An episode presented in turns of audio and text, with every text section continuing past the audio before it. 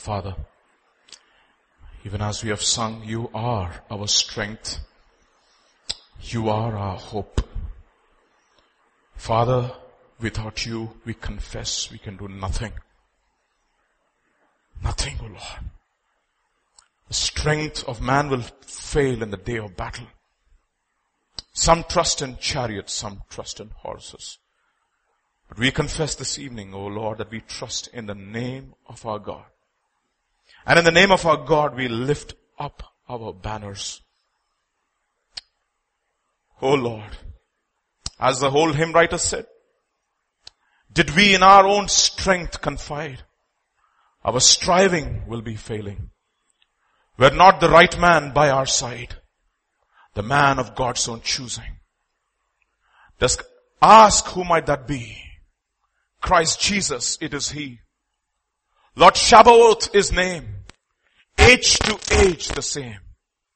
For He must win every battle for us in this life. Otherwise we will fail. And therefore we confess, O Lord, I confess our, my need of you this evening. And all of us, we confess our need of you. And therefore we have come, O Lord, humbling ourselves so that we can learn of you. Anoint us afresh this evening. Grant us ears to hear, eyes to see what the Spirit of the Lord is trying to express in this last hour of time, and grant us willingness to obey. Thank you, Father. We praise you. We worship you. In Jesus' name. Amen. This week is the week of Passover, and traditionally in all mainline churches and church, they follow Good Friday. And for our church, we don't follow that for whatever. I mean, we, we don't judge anybody. Um, but it's good to remind ourselves every year as to, during this time of Lent, the suffering servant. And it was one of the m- most incredible chapters in the Bible. We know the chapter which is the, which heralds the gospel in some sense. You need to understand it's the volume of the book which is written about me.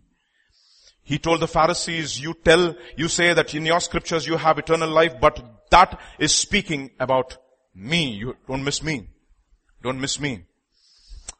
The entire Old Testament is pointing towards Christ, and one man of God, he was asked to uh, come to a church, he was invited to a church for, during this Passion Week, and he was asked to take a Bible study every, every day from Monday onwards till Friday. And uh, he said, okay, fine, on the cross. He said, okay, fine, I'm coming. And the preacher asked him, and the, the, the guy who was inviting him asked him, can you give me five titles for your messages? I want to know what you're preaching on, uh, on, on, on each day. Um, he said, okay, fine, Genesis, day one, Genesis, uh, Exodus, day two, uh, Leviticus, day three, Numbers, day four, and Deuteronomy, day five. And he said, no, no, no, I'm asking you for titles. Can you just tell me the title of the messages that you're preaching on, on this Passion Week? He said, yeah, Genesis day one, Le- uh, Deut- uh, number, uh, sorry, Exodus day two, uh, Leviticus day three, Numbers day, uh, and Deuteronomy and day four and day five respectively. He said, what are you talking about? He said, don't you see? Don't you see Genesis chapter twenty-two when Isaac was being taken on the mountain, he was about thirty years old. I don't know, I mean, it's figurative, right? On the third day, he, he rose again, but on the first day he died. Don't you know? Exodus, Exodus, yeah. He was a Passover lamb that was slain. Forget Leviticus, we'll come to Numbers. As Moses put up the bronze altar, and everybody who sees it will be saved. And if I be lifted up, I will draw all men unto myself. And what about Deuteronomy? Cursed is the man who hangs on a tree. And what about Leviticus? Don't you know on cha- in Leviticus chapter sixteen, on the day of atonement, the high priest goes into the most holy place and offers blood. He sacrifices one goat, takes the blood and sprinkles the blood, and he can, he comes out as soon as he can because otherwise he might be stricken dead. And then he lays hands on the other goats and he, and he transfers the entire sin of the people onto the, onto the scapegoat, and he makes him go on into the wilderness. Don't you know that Jesus is our scapegoat? Five titles. Genesis. Exodus, Leviticus, Numbers, and Deuteronomy. Everything pointing toward the suffering servant and the subsequent glories. So, today we'll talk about, I want to briefly, in my limited faith, no one should prophesy beyond the measure of faith that God has given. It's an attempt that I'm making for the first time, and I ask God, Lord, who's sufficient for these things? But this is something which has been in my heart, Isaiah chapter fifty-two, verse thirteen onwards.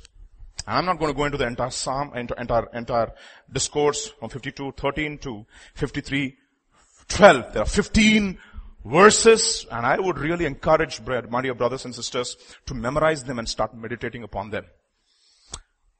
Who's sufficient for these things? So pray, even as we meditate on Isaiah chapter fifty-two, on the, on the servant, the suffering servant. May the Lord speak to our hearts. So I titled my message, Behold My Servant. That is capital M, please. That is not small m. That is my servant. My servant. Let's read from verse one onwards, of verse thirteen onwards of chapter fifty-two. Behold, my servant shall deal prudently. Other translations, act wisely. Other translations, will succeed, will be successful. He shall be exalted and extolled and be very high. Just as many were astonished at you, so his visage was marred more than any man, and his form more than the sons of men. Can you imagine? My servant will be exalted, and this is what Isaiah is. He's being inspired, okay? He's being inspired by the Holy Spirit to write verse one, verse thirteen, and he says, Behold, my servant will be exalted, he'll be extolled. And the very next verse, his visage will be marred. Hey, what is this contrast? How can you be exalted and extolled and your visage be marred? What is he talking about? So his visage was marred more than any man, and his form more than the sons of men. So shall he sprinkle many nations. Boy. Kings shall shut their mouths at him. For what had not been told them, they shall see. And what they had not heard, they shall consider. Who has believed our report? You see, look, look at it's, it's like a sine wave. I mean, if you know, uh, uh, uh, it's like a going up to, a, uh, onto the top of a mountain and then coming back to the valley. Going to the top of the mountain, coming back to the valley. Going to the top of the mountain. It's like he's exalting him, and then he's talking something completely contradict, contradictory to exaltation. Who has believed our report, and to whom has the arm of the Lord been revealed? For he shall grow up before him as a tender plant. Excuse me. And as a root out of dry ground. He has, some some translations, no stately form. Oh, he's a king, right? He's going to be exalted. We thought he's going to have a, some kind of a stately form. No comeliness, other translations, no majesty. And when we see him, there is no beauty that we should desire him. He is despised and rejected by men, a man of sorrows and acquainted with grief, and we did when and we hid as it were our faces from him. He was despised, and we did not esteem him. Surely he has borne our griefs and carried our sorrows, yet we esteemed him stricken, smitten by God and afflicted. But he was wounded for our transgressions. Look at this contrast here. A man of sorrows, acquainted with grief. But whose sorrows? Whose grief? Next verse. Surely he has borne our griefs and carried our sorrows. Oh boy. Yet we esteemed him stricken, smitten by God and afflicted. But he was wounded for our transgressions. He was bruised for our iniquities. The chastisement of our peace was upon him. And by his stripes we are healed. And verse six will say, all we like sheep were going astray. Point here though is, look at this verse one. Sorry, verse thirteen, and we'll go there. Behold, my servant shall deal prudently, act wisely, will succeed. He shall be exalted and extolled and be very high. You need to understand, What is this? Semi-colon, yeah. Semicolon, semicolon. I went to Canada, I got messed up. Semicolon, India, semicolon, and Canada, okay. Semicolon. Behold, my servant shall succeed. Act wisely. Semicolon, he will be exalted. You need to understand, the Old Testament prophets, no, they used to see like in a glass, okay, very, you know, very uh, opaque kind of a glass. They never used to understand. Okay, this guy, a servant, he's going to be the Messiah. Messiah is going to be cut off. Come on, Messiahs don't die. They don't suffer. That's what Peter will say. Of this salvation, the prophets who prophesied of the grace was to, that was to be yours, searched and inquired diligently, searching what kind of person and time the Spirit of Christ in them was predicting or was indicating when He, that is the Spirit of Christ, predicted the sufferings of Christ and the subsequent glories. Sufferings of Christ and the subsequent glories?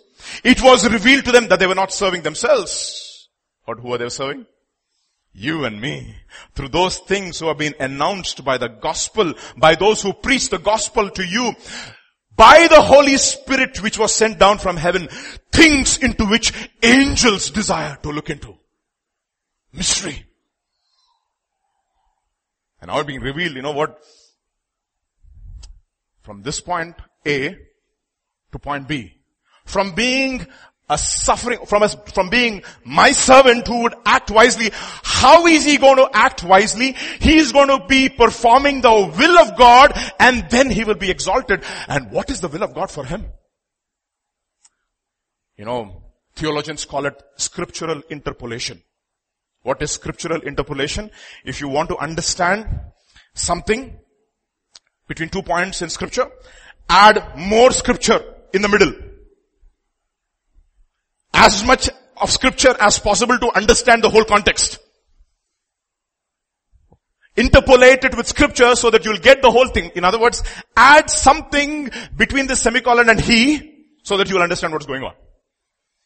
Getting the picture? So let me see how we can add it. Let's add. Okay. Philippians chapter two, verses seven to nine. See that? But emptied himself by taking the form of a servant, being for, born in the likeness of men, and being found in human form. He humbled himself by becoming obedient to the point of death, even death on the cross. Therefore, God highly exalted him. You know what is happening over here? How did he act wisely? He acted wisely in that he chose the path of God to him to succeed.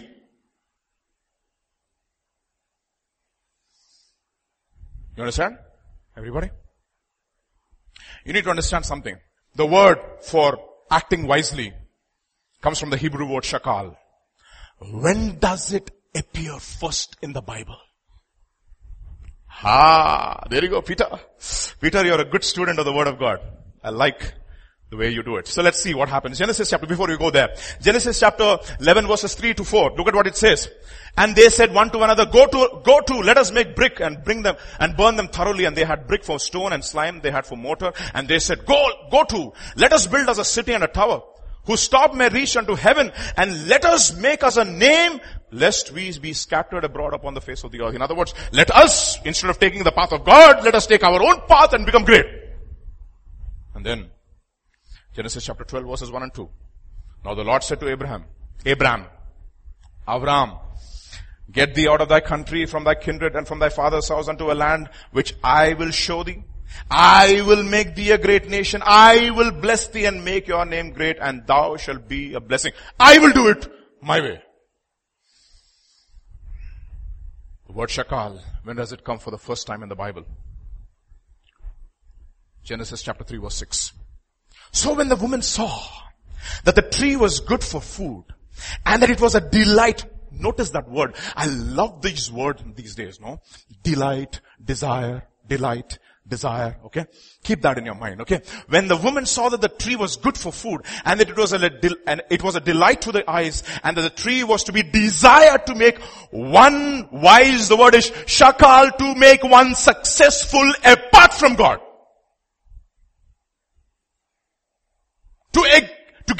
exalted apart from God,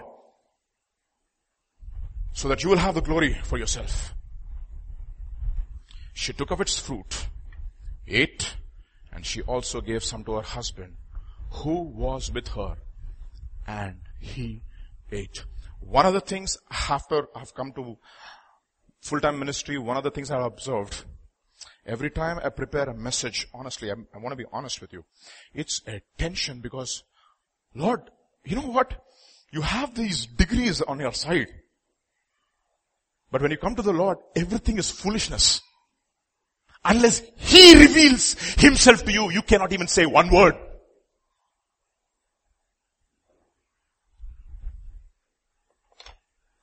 Romans chapter three will say, what, what then becomes of our boasting? It is excluded. By what law? The law of works? No, no, no, no, no, no. By the law of faith. By the law of faith. Faith takes away every boasting. Let not the wise man boast in his wisdom. Let not the rich man boast in his strength. Let not the st- boast in his riches. Let not the strong man boast in his strength. But let him boast that he knows me. And Paul will say, I don't want to boast in anything except in the cross of Jesus Christ, by which the world has been crucified to me and I to the world. Boasting has to be excluded. Only when boasting is excluded from our life, then God will be glorified. Then God will be exalted. That is how He exalts us. That is the path.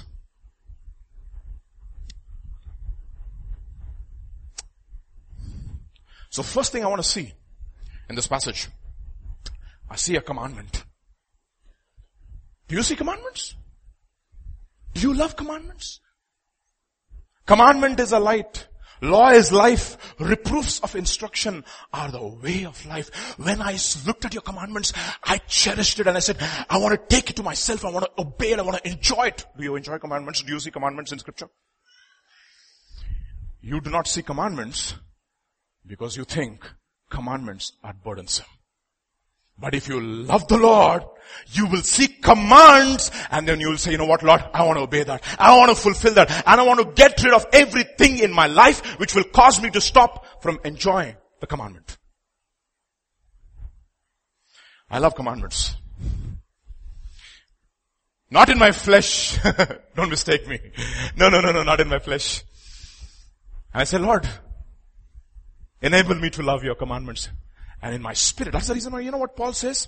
I delight in my mind after the commandment, but the, in my flesh there is a spirit which is contrary. In, in the inner man, I want to, des- I desire to do his will, but there is something else which is contrary, which is always working contrary to the will of the law of the spirit inside my heart. And I want to conquer that. I want to conquer that. Therefore, do you see a commandment? Let me see what the commandment is. Let's see what the commandment is. Behold who? My servant. Now, you know what? When I saw that, I said, you know what? That's a commandment. Behold. What do you mean behold? Yeah, exactly. Thank you, Peter. Behold. See him.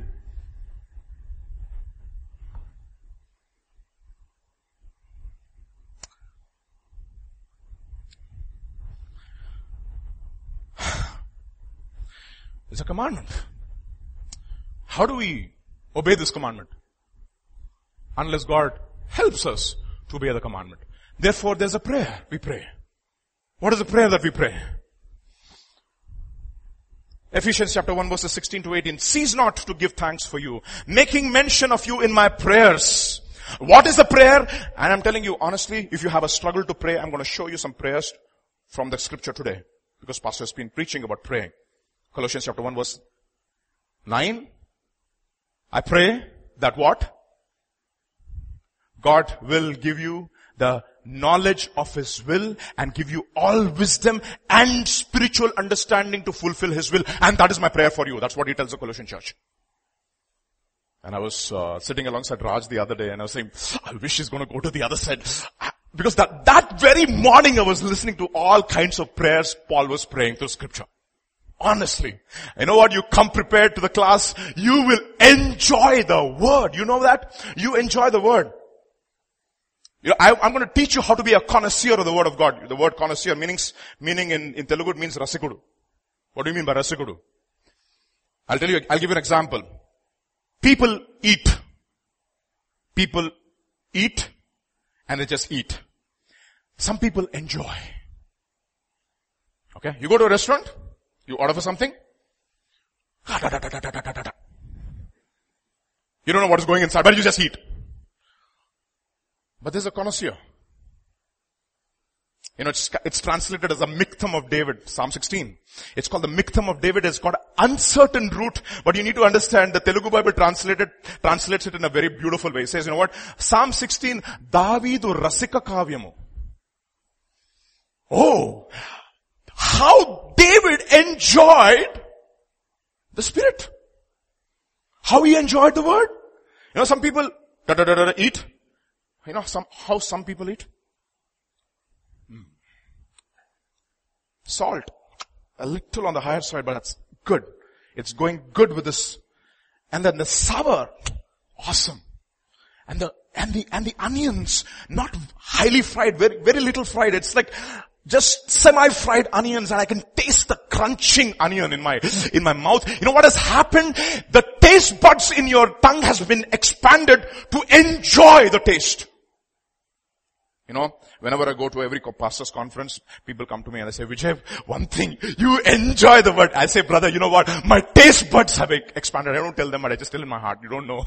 you don't know. You don't know. When I hear the Word, I just take it and I, there's so many things in my mind. They just begin to fall into place. And I say, and I get a picture and I say, wow, this is awesome. This is awesome. Do you want that? Pray. I'm going to teach you some prayers to enjoy that way. Let's see that. That the God of our Father Jesus, of, of our Lord Jesus Christ, the Father of glory, may give unto you the spirit of wisdom and revelation in the knowledge of Him. The eyes of your understanding should be enlightened. You cannot obey any commandment of God except by the Spirit of God. You understand that? Even the command to behold. I told you, right? Everybody sees, but not everybody sees. Some people have this, have the sight of Bhima. Some people have the sight of Dronacharya. Some people are not Dronacharya or Dhritarashtra. And some people have the sight of Arjuna. Oh, they see. Not everybody sees. Only few people see. Who are those people who see? And why, what stops people from beholding, from seeing? We'll talk, we'll talk about that. That you may know what is the hope of His calling. And what the riches. Do you see the word riches? Think about it, no? Just in, in the physical, uh, mercy, I mean, Pastor Shen, the beautiful joke in the morning. My wife, I, I want to see my mother, see my wife giving my daughter diamond bangles in my Mercedes car in the front, in front of my mansion. That is physical riches. Do you see spiritual riches that way? Do you see words? Do you see revelation? Do you see brothers? Do you see sisters as riches? Do you see songs and hymns and expressions of worship as riches? Do you see prayer as riches? Oh, that is, that is a different ballgame altogether. We're calling, we're talking about people who enjoy God in a different realm altogether. Do you want that kind of an enjoyment? Do you have that kind of a craving? What stops you? First thing, how do I know? See, the commandment, John's Gospel, chapter one, verse fourteen. The Word became flesh and dwelt among us, and we, other translations will say, we beheld His glory. The glory of the only begotten of the Father, full of grace and full of truth. John's Gospel, chapter one, verse fourteen, and then First John, chapter one, verse one. That which was from the beginning, what we have heard, what we have seen with our eyes, what we looked upon, what our, our hands have handled. That is what we declare to you. You see how tangible, you know what it tells me when you read Scripture? John Piper gives this beautiful example. He says, when you read Scripture, over a period of time, even as you read, the print and the lines and everything disappear. And then what emerges is the Spirit of God speaking about His Son. And you begin to fall in love with Him. Because what does the Spirit of God do?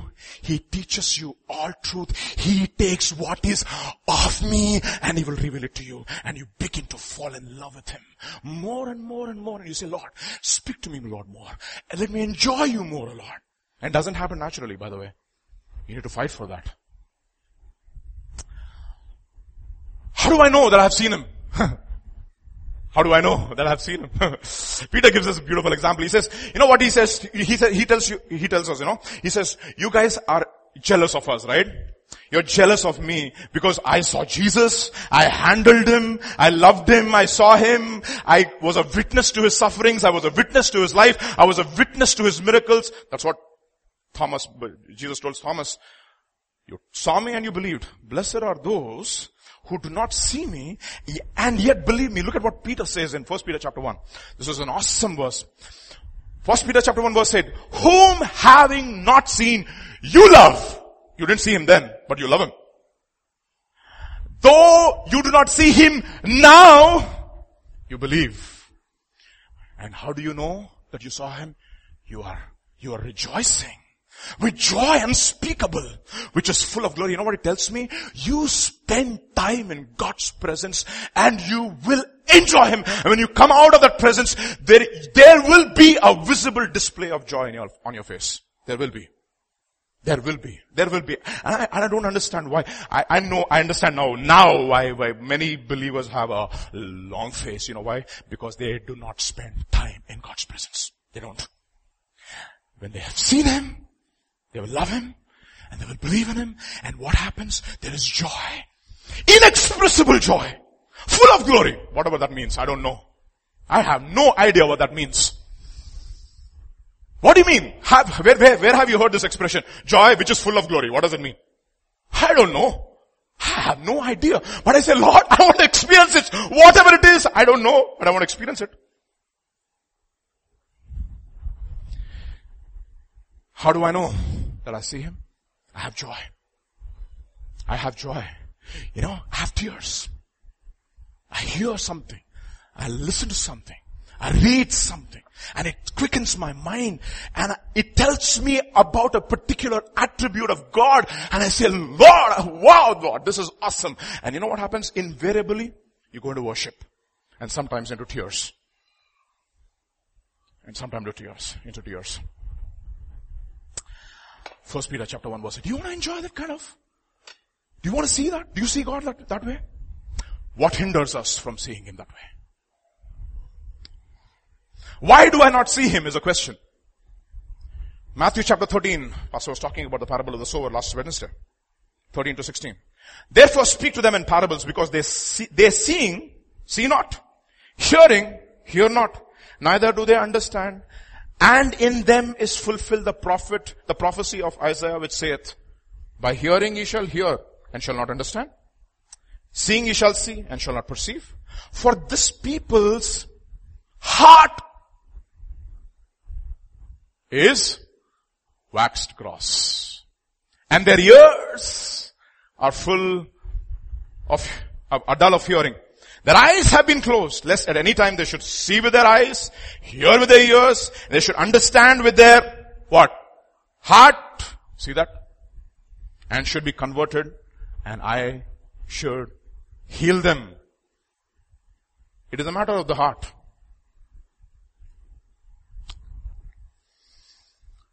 Why do I not see Him? Matthew chapter fifteen verse seven. You hypocrites!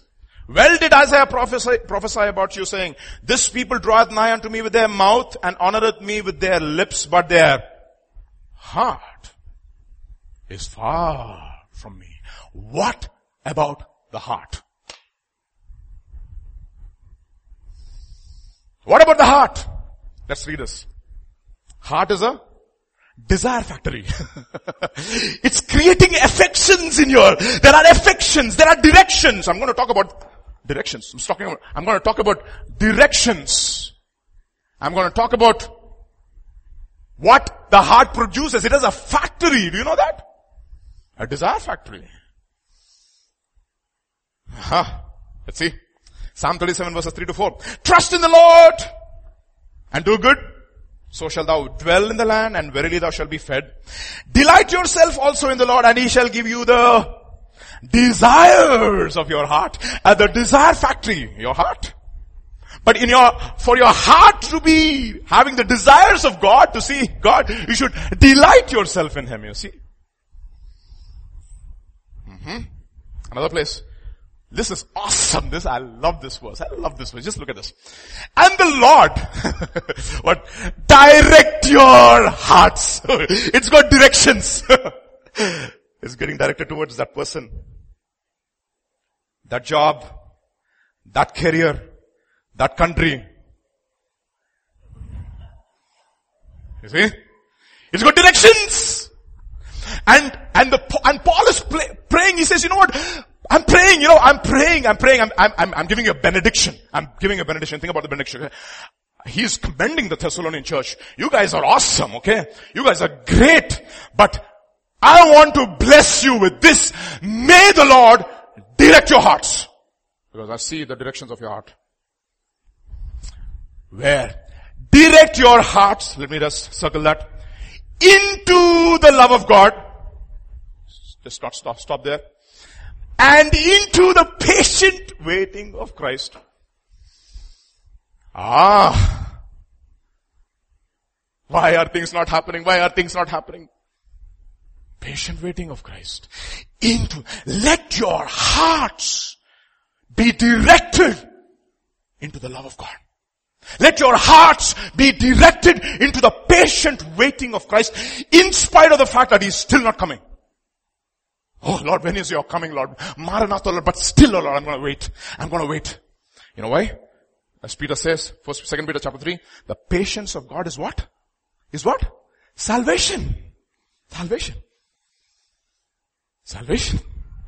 Into the patient waiting for Christ. You know what? The longer he delays, you know, I remember this movie. Long those, those days I used to watch Telugu movies, shameless fellow. Yeah. Okay. I, I, I don't remember the title of the movie, okay? Uh, so, ah, M S Raju, okay? Oh, fine, but okay. In the movie, okay, this, uh, this, the competition between two girls for this guy. The affection for this guy. And this guy truly loves this girl, and she also loves him. And there's another rich girl who loves this guy for his riches. And something happens, and she's jealous of this relationship, and she brings some kind of a division, and this guy goes off. I mean, this girl just goes off, okay? And that girl comes to him and says, you know, that girl is a passing cloud. I'm here for good. And he looked at him and he says, do you really love me? Yeah, I really love you. Will you wait for me? Yeah, of course I'll wait for you. How long will you wait for me? Two years? Yeah, sure. Two years, why not? Ten years?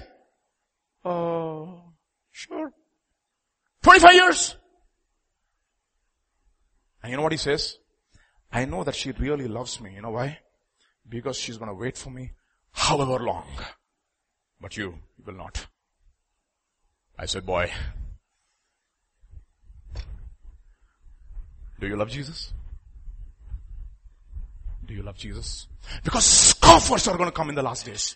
You know what they will say? Where is the promise of his coming?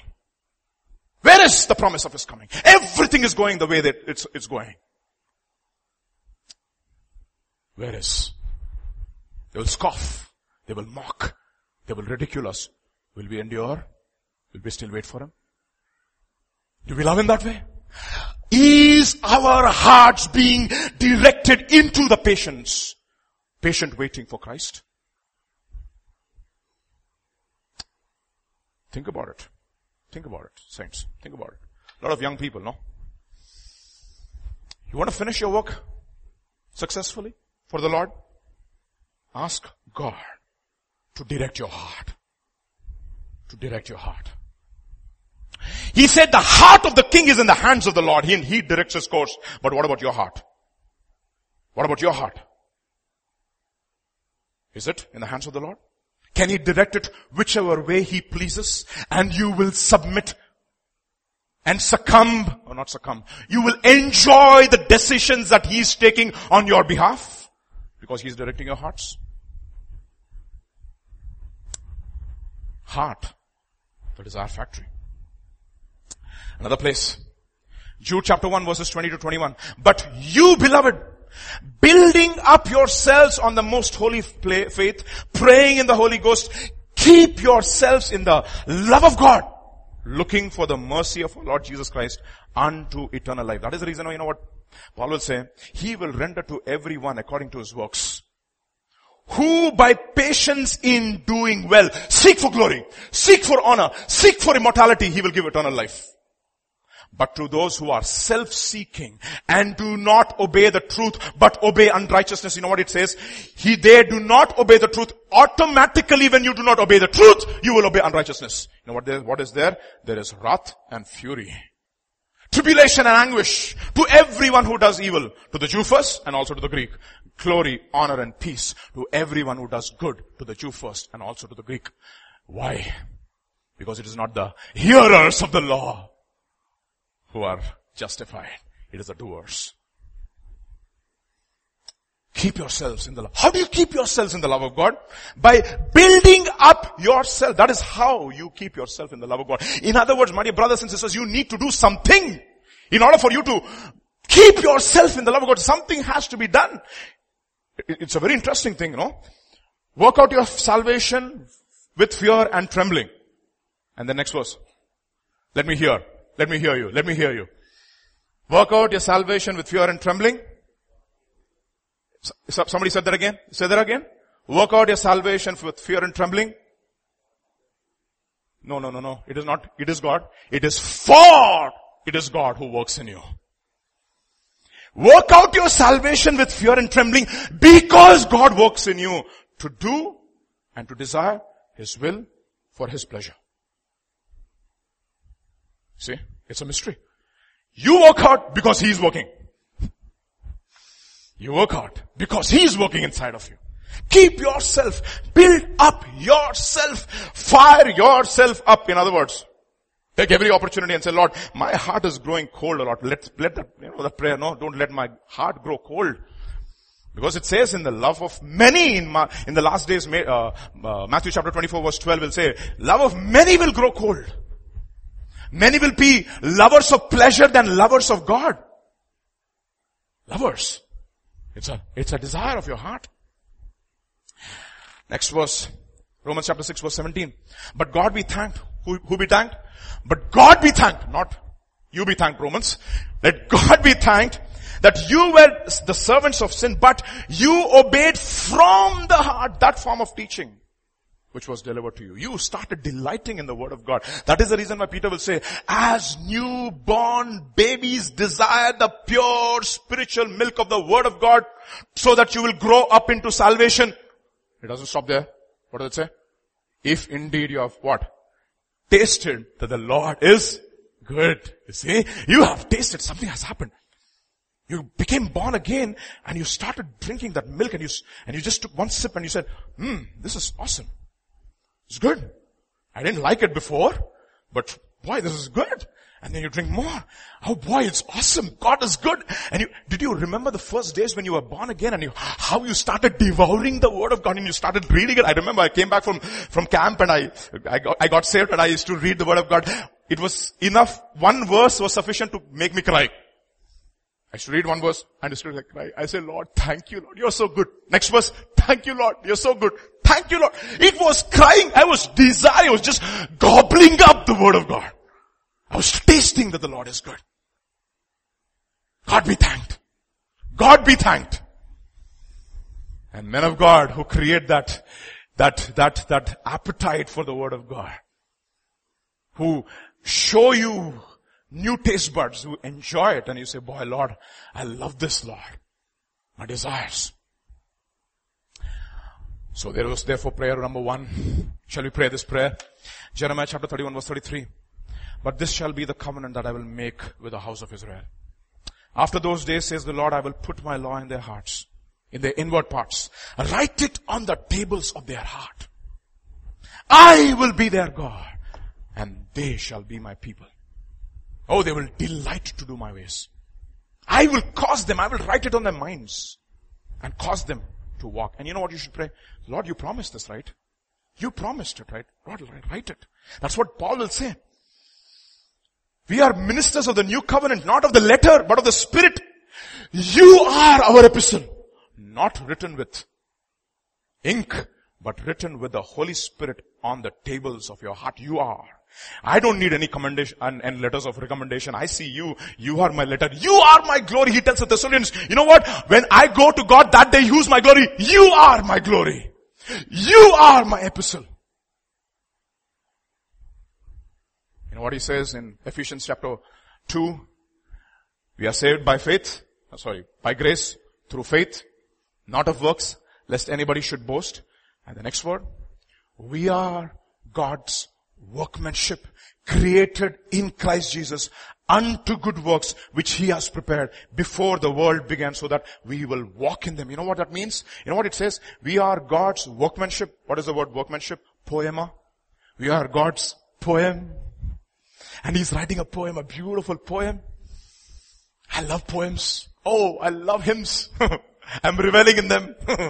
I'm reveling in hymns. The other day, speaker came to me uh, on WhatsApp and he said, Pastor, how are you doing? I said, boy, I'm enjoying. I'm reveling in the Word of God. And he said, Pastor, you make me jealous. I love your choice of words, reveling. I want to come back soon. I said, come back, come back, come back, come back. I'm reveling. Do you revel? You see, poems, poems are beautiful. Kalam hai mere paas. Kagaz hai mere paas, lekin kya likhu? Dil hai tere paas. He says a very, very beautiful way to say I love you. And God is writing poems. He's inscribing every poem. And He says, you know what? You are a poem. You are a poem. You are a poem. And all together will become one symphony that day. One symphony. Every tribe, every nation will be singing. Oh boy, you want to be a part of that poem? That expression of God through you, that is unique. Nobody else can fulfill it. Somebody of you are looking at me and saying, Vijay, is that possible? You don't know. You don't know. You don't know, brothers and sisters. It's an experience. I'm only creating desire or hope I'm creating a desire. Hmm. That's prayer number one. Prayer number two, Deuteronomy chapter thirty verse six. And the Lord your God will circumcise your heart and the heart of your offspring. You see, it's all about the heart. So that you will love the Lord your God. What? You may? No, no, no, no, no, no. He will bend your will to love Him. That's what we, if you're willing, that's what the last message was, right? If you're willing, are you willing? Lord, I'm willing, but you don't know how, how much you're willing. God knows how much you're willing, but you say, Lord, circumcise my heart, Lord. Circumcise. That's the reason why it says, we glory in tribulations. Why? Tribulation works perseverance. Perseverance works proven character. Proven character works hope, and hope does not disappoint, because the love of God is shed abroad in our hearts by the Holy Spirit who's been given to us. He gives the Holy Spirit. That is the reason why he says he's a Jew who is one inwardly, and circumcision is a matter of the heart, which is by the Spirit, not of the letter, whose praise is not from men but from God. It's possible, saints. It's possible to experience that in our own hearts at some level. It doesn't have to be, you don't have to become uh, Apostle Paul in a day. No, no, no, no, no, no. But in the own level you can enjoy. You can enjoy God. Prayer number three. I love this prayer. You know what? Psalm one nineteen.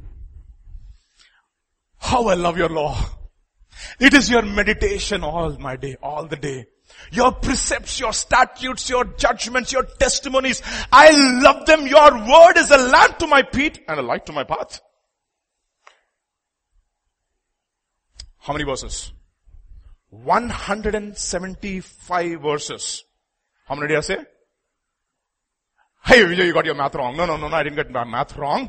one hundred seventy-five verses.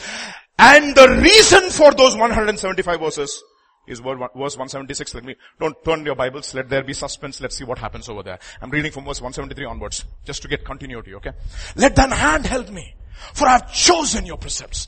I have longed thy salvation, O Lord, and thy law is my delight. Let my soul live and shall praise thee, and let thy judgments help me. And he's saying, oh Lord, I delight. I do this. I love your law. I love your law. I love your law. I love your law. I love your law. Why? one seventy-six. You know how he's signing off? I have gone astray like a lost sheep. Seek your servant, O Lord, for I do not forget your commandments. Oh boy. Prone to wander. Lord, I feel it. Prone to leave the God I love. Here's my heart. Oh, take and seal it. Seal it for the courts above. You see that? That is David.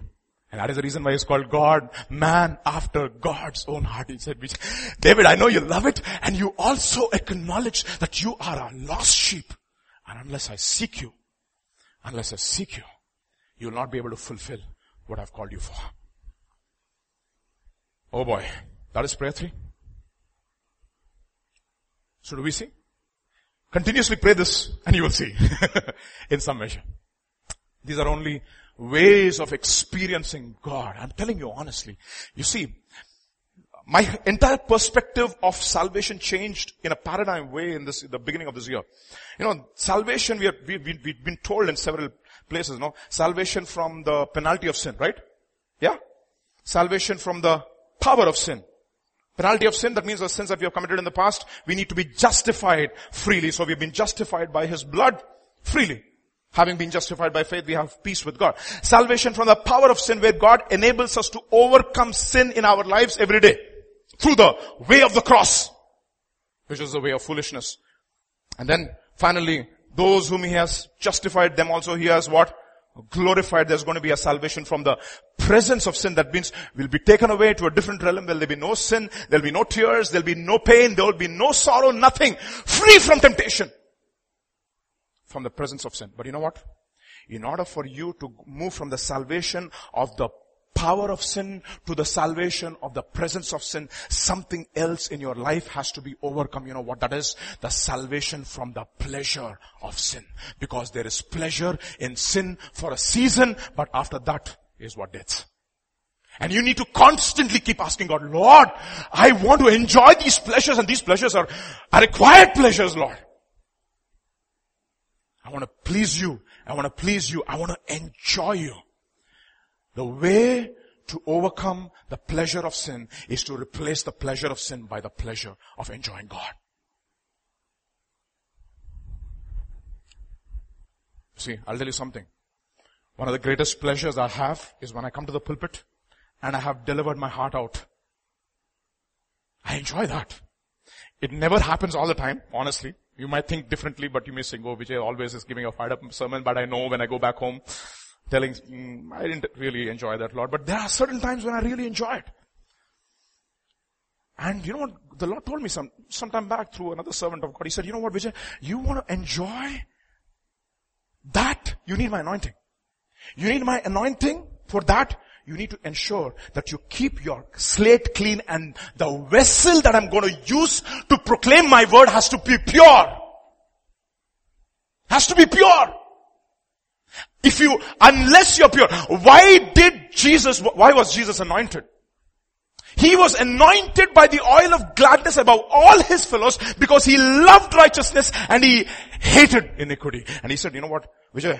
You want to have that power and the anointing from the pulpit, you need to enjoy and love righteousness and hate wickedness.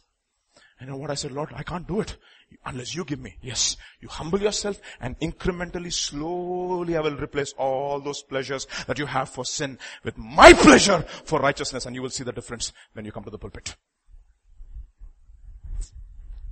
You want to be effective ministers for the word of God, my dear brothers and sisters? You don't want to be ashamed of the gospel? Like Paul was never ashamed of the gospel. He said, I am under obligation to the Jews and to the barbarians, to the wise and to the one voice. And as much as in me, I am ready to preach the gospel to those who are in Rome. For I am not ashamed of the gospel. For it is a power of God unto salvation. And I dare not speak of anything except what the Lord has wrought through me. Romans chapter fifteen verse eighteen. That has been, I'm, I'm not saying I've arrived. Don't ever mistake me. But you know what? I'm slowly asking God, Lord, change my desires. Change my desires. Enable me to enjoy, enjoy loving righteousness and hating wickedness. So that I can enjoy. I can truly enjoy. Next, let us see. I have gone astray like a lost sheep. Isaiah fifty-two verse fifteen. So shall he sprinkle many nations. What? The next thing that hinders us from enjoying God and seeing Him. So shall He sprinkle many nations. Kings shall shut their mouths. For what had not been told them, they shall see. And what they shall, they had not heard, they shall consider. Romans chapter fifteen verses twenty to twenty-one. Paul is using the exact same quotation from Isaiah. Of course, he's using the Septuagint translation. And you see, you need to understand something, okay? You see, Romans chapter three, Paul will say something very interesting. He says, what is the advantage of the Jew? What is the value of circumcision? Much in everywhere. Why? To them have been entrusted what? What? What? What? The oracles of God. You know what? The Jews have been entrusted with the scriptures, and you know how incredible, what an incredible job they have done. Incredible job of preserving scripture. Awesome. Several hundred years before Christ, seventy prophets, seventy Jewish scholars came together and they translated the entire Hebrew Old Testament into Greek, which we call the Septuagint. And thank God for Septuagint. And because of that, so many prophecies in Daniel were authenticated. You know why? Because every one of those prophecies was fulfilled before Jesus came. What authentication? Because of these faith. And I tell you something. I love my Christian heritage sometimes. I really love it. I really love it. Hon- honestly, I love my, my, my, my parents teaching me hymns in the, uh, when I went to, when, I, when we had family devotions. I love that Christian heritage. They preserved that in whatever way, in their own ways, they have done it to the best of their abilities. And I never ever want to take that for granted. Why did I, why did I say that? Just because Paul is going to not quote from the Hebrew text, he's going to quote from the Septuagint here. Romans chapter fifteen verses twenty to twenty-one. And thus I make it an ambition. What is my ambition? To preach the gospel. You know something? You start desiring God. One thing will happen the moment you see God. What happened to Isaiah? Who will go for me? Who will go for me? And what did he say? Lord. Me, Lord. Me. The mark of a guy who has been truly saved, he has a desire inside of him to share his faith with as many people as he can.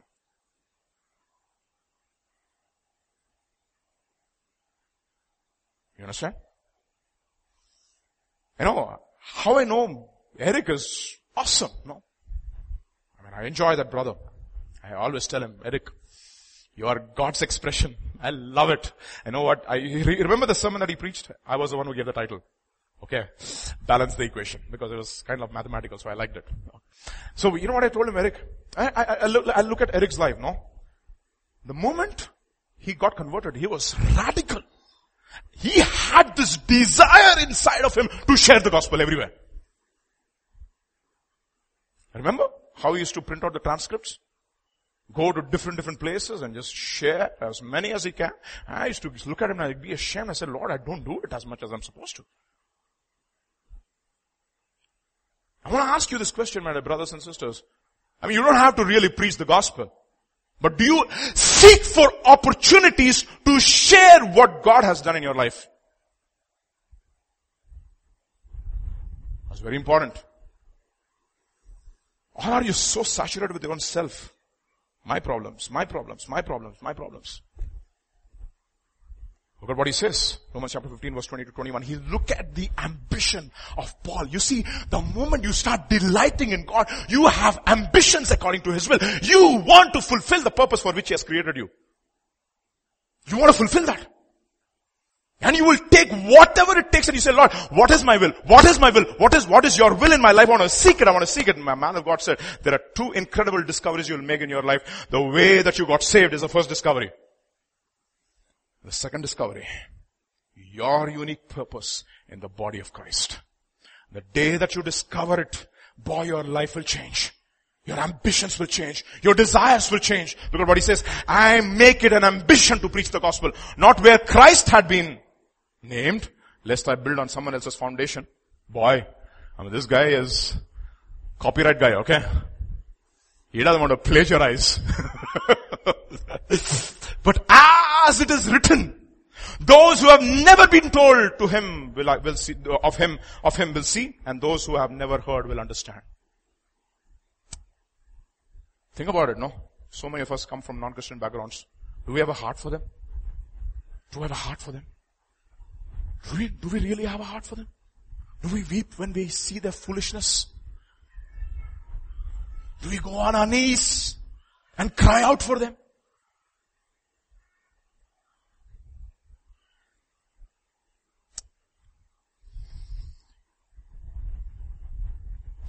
Another thing I want to ask is, do we delight? You know, this is, look at this verse. He shall sprinkle many nations. You know, our country is actually made of many nations, actually. I, I shared this joke, I mean, shared this experience, not a joke, quite some time back when I was doing my master's. I went to a place called Kanpur. Okay. Kanpur is in North India, and the university, all people from all country, all, all around the country will come. And, I, and I'm sure it happens in every central university. Every, every person from every, I mean, people from all over the country, every state is represented. Gultis are a very strong lot in Telugus. Okay. Telugus are a very strong lot. Bengalis are strong. Malayalis are there, and the Tamilians are there, and the Orias are there, and the Kannadigas are there. All kinds of people are there. Okay. The moment they come to the hostel, you know what happens? The, all the Gultis will come and, come and occupy one, one wing. All the Bengalis will go to one wing. All the Kannadigas will go to another wing. Everybody gets isolated. And it is supposed to be called national integration. Okay. And, and you, and you know, guys from Tel- Andhra, they can't speak a bit of Hindi. I, I remember one, one of my friends, my batchmates, he was uh, unwell, okay, and he was, and he was admitted in the, in the, in the, in the, you know, small hospital in the, on campus. And the doctor was uh, Srivatsa from U P. And this guy's name is Dhanunjay. I used to call him Dhanu. And this guy comes to him, the doctor comes to him, and he's resting there. And he came into him and he looked at his robe and he said, Dhanu, kya bhai Dhanu? Kya haal hai? And he looked at him, Hal four hai. Hostel number four. And that has become a standing joke in our university. Kya hal hai Dhanu? Our guys will never integrate. And when an election time comes, Namallu will come and say, Vijay, thoda gulti vote dila de yaar. Go speak to the gultis and get their vote for me. See? For many nations. For many nations, saints. I like that. I'll tell you why I like that. Recently I got a call. One guy, he told me, you are a Telugu, I am a Telugu. We are one spirit.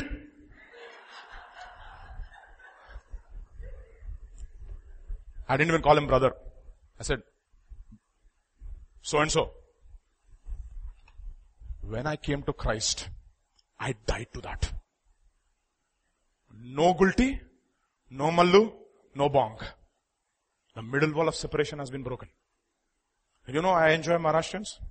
I speak your language. I like to learn your language. I enjoy Tamilians. I enjoy Mallus. I, like, I enjoy everybody. I enjoy Peter and Sammy. I enjoy. Because I'm dead to that.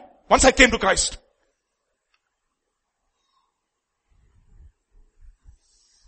See, that is the reason why many of them, we are not able to see because we still have our prejudices, you see.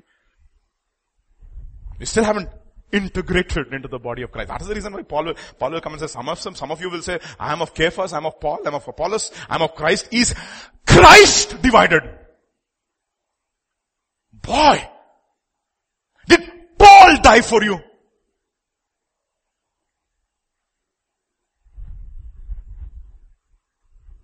Are you dead to it? My dear brothers and sisters, look at this. First Corinthians chapter nine verses nineteen to twenty-two. For though I am free from all, I have made myself a servant to all, that I might win more of them. To the Jews I became as a Jew. In other words, to the kosher, non-pig eating guys, I became a non-pig eater. So that I can win the Jews. To those who are under the law, I became as one under the law, though not being myself under the law, that I might win those who are under the law. Those who are outside the law, I became as one outside the law, not being outside the law of God, but under the law of Christ, that I might win those outside the law. To the weak, I became weak. Oh boy, I like that. I like that. That's been, that's been my testimony for the last few, few days, few weeks. When I've become, I've started the summer camp, I have to become like a little child now. I have to teach Hebrew and Pilgrim's Progress to little children. And how should I become? Like a little child to experience. You know what, how, what, what converted me, what changed my perspective? I was listening to a sermon by a man of God. He said, would to God that our six-year-olds will understand the word imputation. And the moment I heard that, I started crying. I was thinking about Abigail, okay? I was thinking about Abigail. I was like, Lord, she's six years old, Lord. And how come I heard that message that day, okay? Six, I said, Lord, boy, what a sight it would be that she would be saved this year. You know? And you, do you think that they don't understand? I've been teaching them Pilgrim's Progress. You should see the reaction that they have. I've just finished three classes of Pilgrim, or two classes of Pilgrim's Progress. Abigail is saying, Papa, when is the burden going to come off, Papa? When is the burden going to come off? How do you explain pliable? Oh, I tried my best. You know what? One six and a half year old gave me an answer. You know what? Who pliable is? One who does nothing by himself. You always need somebody to push him. That is the answer I got. You think that they don't understand? You know what? You should become a weak to those who are weak so that you can win them. Boy, they understand. I have become all things to all people. By all means, I might save some. Yeah, I don't have prejudice. Think about it, no? I told, I told Jacinth, Vijay, please teach Hebrew. I said, you know, you can't afford me.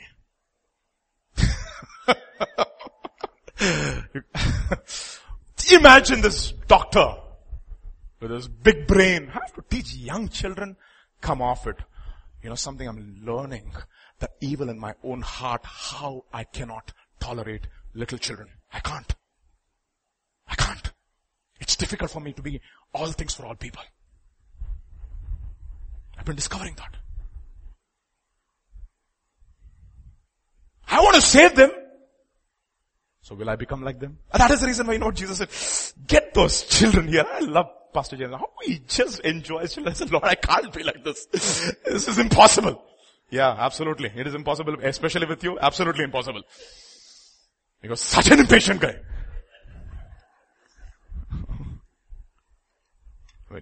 It's enough to snap you. I see, you know what? I see nations in them. I see nations.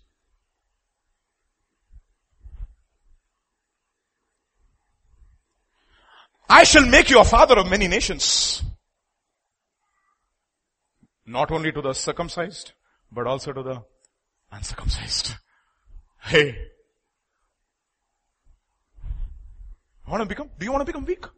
You know why you don't see? Because you don't want to be. You don't want to relate with me, as the pastor was talking about. You want to fellowship with people who have the same spiritual resonance. We resonate. And the bridge breaks.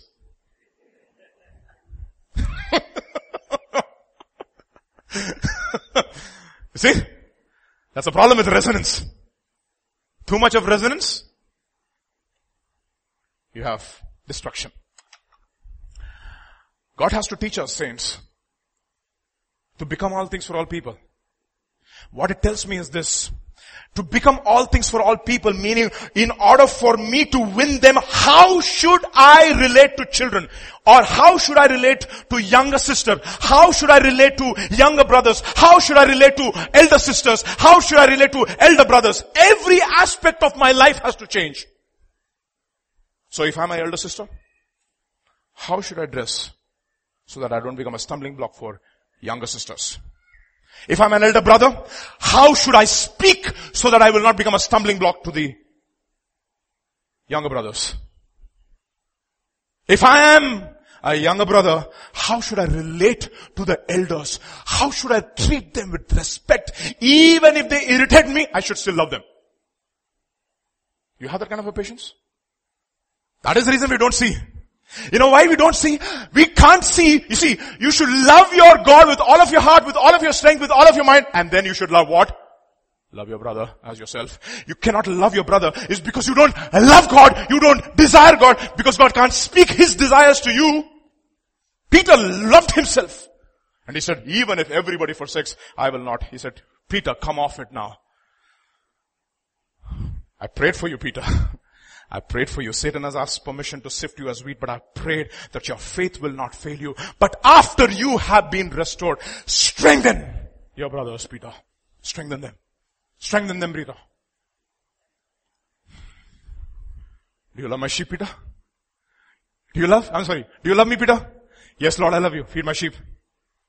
You love me, Peter? Yes, Lord, I love you. Feed my lambs. The little ones. The tender ones. To the weak, I became a weak, that I might win the weak. I become all things to all people, that by all means I might have, might save some. And you know what? The psalm, the psalmist will quote this beautifully. Look at what it says in Psalm sixteen, verse three. This is the miktam of David. David's, he's a connoisseur. I told you, right? He's a connoisseur of spiritual things. What he says, he says, for as for the saints in the land, they are the excellent ones. In whom is all my delight. I told I told Sam, I told the other day, so we were meditating on this. On the, on, I said, Sam, when I see God's work in your life, I said, that is a unique expression of, of God through your life. I enjoy it. When I see God working through your life, I enjoy the work of God through your life. When I see God's work through Eric, I enjoy the work of God through Eric. I love it. I love to see the spectrum in which God works. Awesome. Awesome. Awesome. Do we delight in the work of the Lord in our brothers? Do we? See, when you start delighting in the Lord, you know, there's no place for competition. No room for jealousy. No room for envy. You know what you'll see? Hey, that is awesome. That is a, that's a beautiful expression. I never even thought about it that way. Children teach you. Boy, expression of God through them. You'll be, I'm going to send reports. I'm going to show you how I'm, I'm expecting for big things in the lives of our children. I told the Tuesday Bible study, I said I'm teaching to two, two, two extremes in, a, in the entire spectrum of the brotherhood.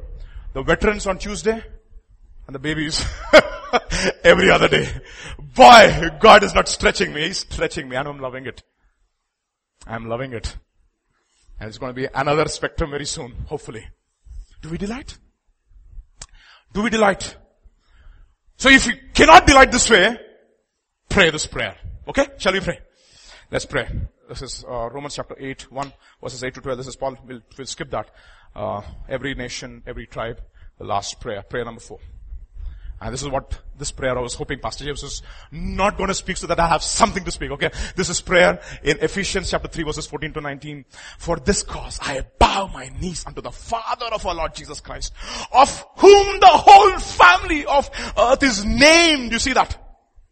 That He would grant you, according to the riches of His glory, to be strengthened with might by His Spirit in the inner man. That Christ may dwell in your hearts, you see, by faith. And then, that you, being rooted and grounded in love, may be able to comprehend with all saints what is the breadth, What is the length? What is the depth? What is the height? The multi-dimensional aspect of the love of God. The multi-dimensions. And to know the love of Christ, which passes knowledge, that you might be filled with all the fullness of God. Oh boy. Do you desire God, saints? That is the reason why Jesus came. So He can change your desires. He can change your desires. Shall we pray? Father, we thank you. We thank you, we praise you, we worship you. Father, you're a good God, your mercy endures forever. You're an awesome God. Boy, what a work you have wrought through your church. What a church you have wrought. And every nation will see on that day, O Lord, the peoples of this world who have not accepted you. They will see your church and they will say, what has God wrought on this earth? A set of people who are absolutely in love with their father and with their husband and in love with each other. Grant us grace to that, and we pray in Jesus' name. Amen.